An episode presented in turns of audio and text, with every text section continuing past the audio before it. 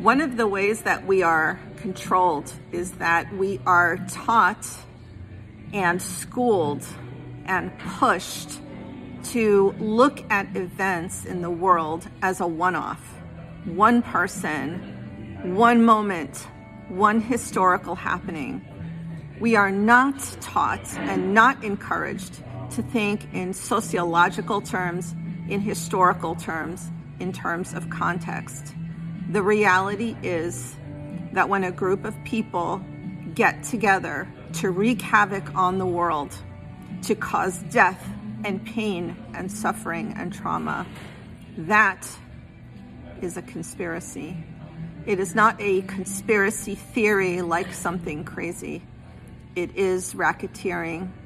It is worse than illegal. It is the worst kind of human crime.